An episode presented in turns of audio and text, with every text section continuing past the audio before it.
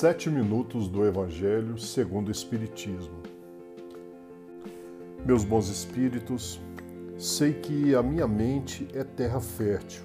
Os bons pensamentos rendem os frutos da paz e da alegria. Os maus rebentam espinhos de intranquilidade e de amargura.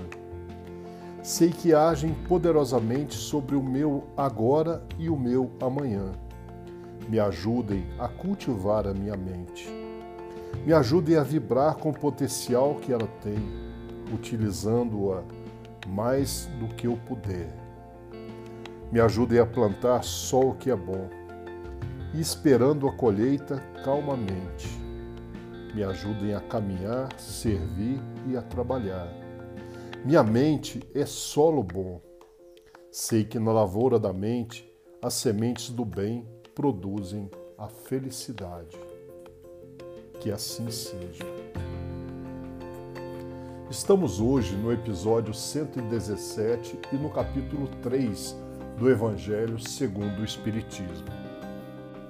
Há muitas moradas na casa de meu Pai. Que vosso coração não se turbe. Crede em Deus, crede também em mim. Há muitas moradas na casa de meu Pai se assim não fosse, eu já vos teria dito, porque eu me vou para vos preparar o lugar.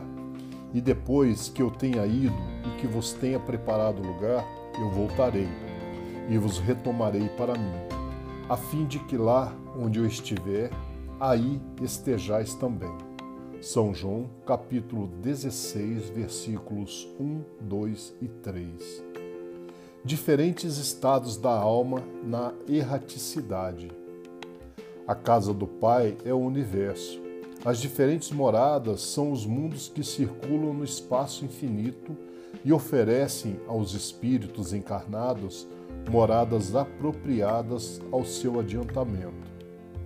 Independentemente da diversidade dos mundos, estas palavras podem também ser entendidas como estado feliz ou infeliz do espírito na erraticidade, segundo ele seja mais ou menos depurado e desligado dos laços materiais.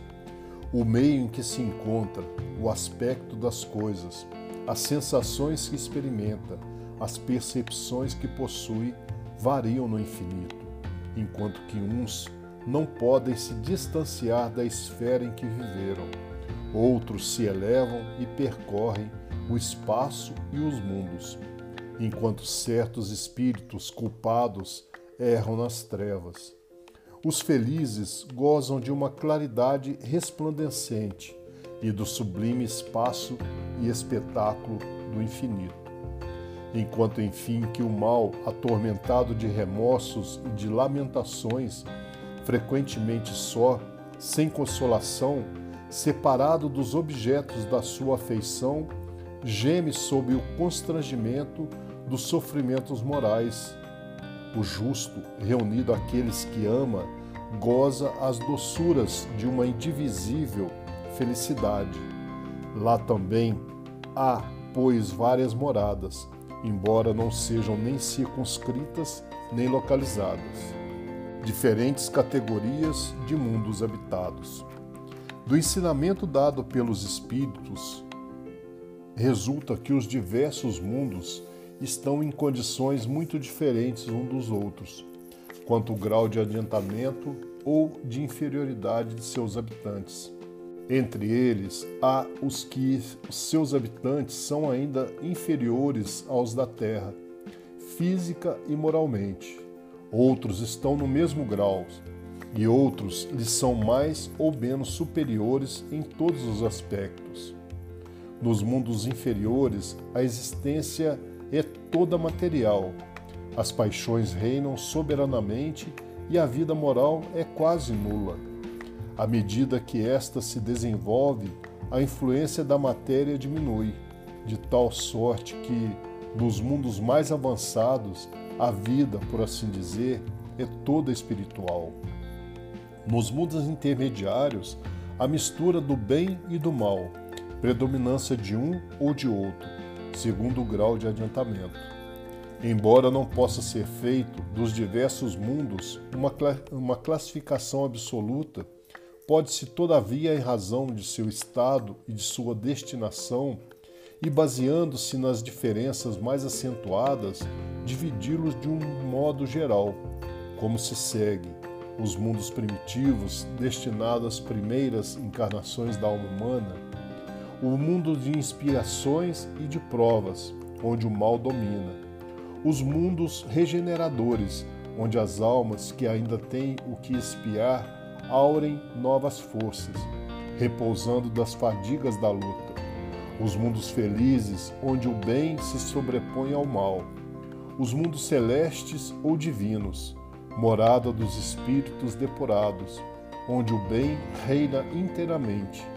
A terra, pertencente à categoria dos mundos das expiações e de provas, e é por isso que o homem nela é alvo de tantas misérias. Os espíritos encarnados sobre o mundo a ele não estão ligados indefinidamente e não cumprem nele todas as fases progressivas que devem percorrer para atingirem a perfeição. Quando atingiram sobre um mundo o grau de adiantamento que ele comporta, passam para um mundo mais avançado e assim sucessivamente até que ele tenha atingido o estado de espírito puro. São igualmente estações em cada uma das quais encontram elementos de progresso, proporcionais ao seu adiantamento.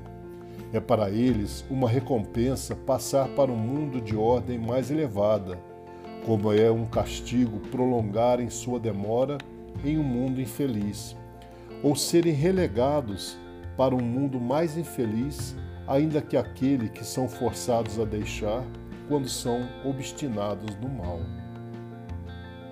E para nossa reflexão, eu tenho que vá hoje um pouco além da fé. Põe em prática a ideia da presença de Deus.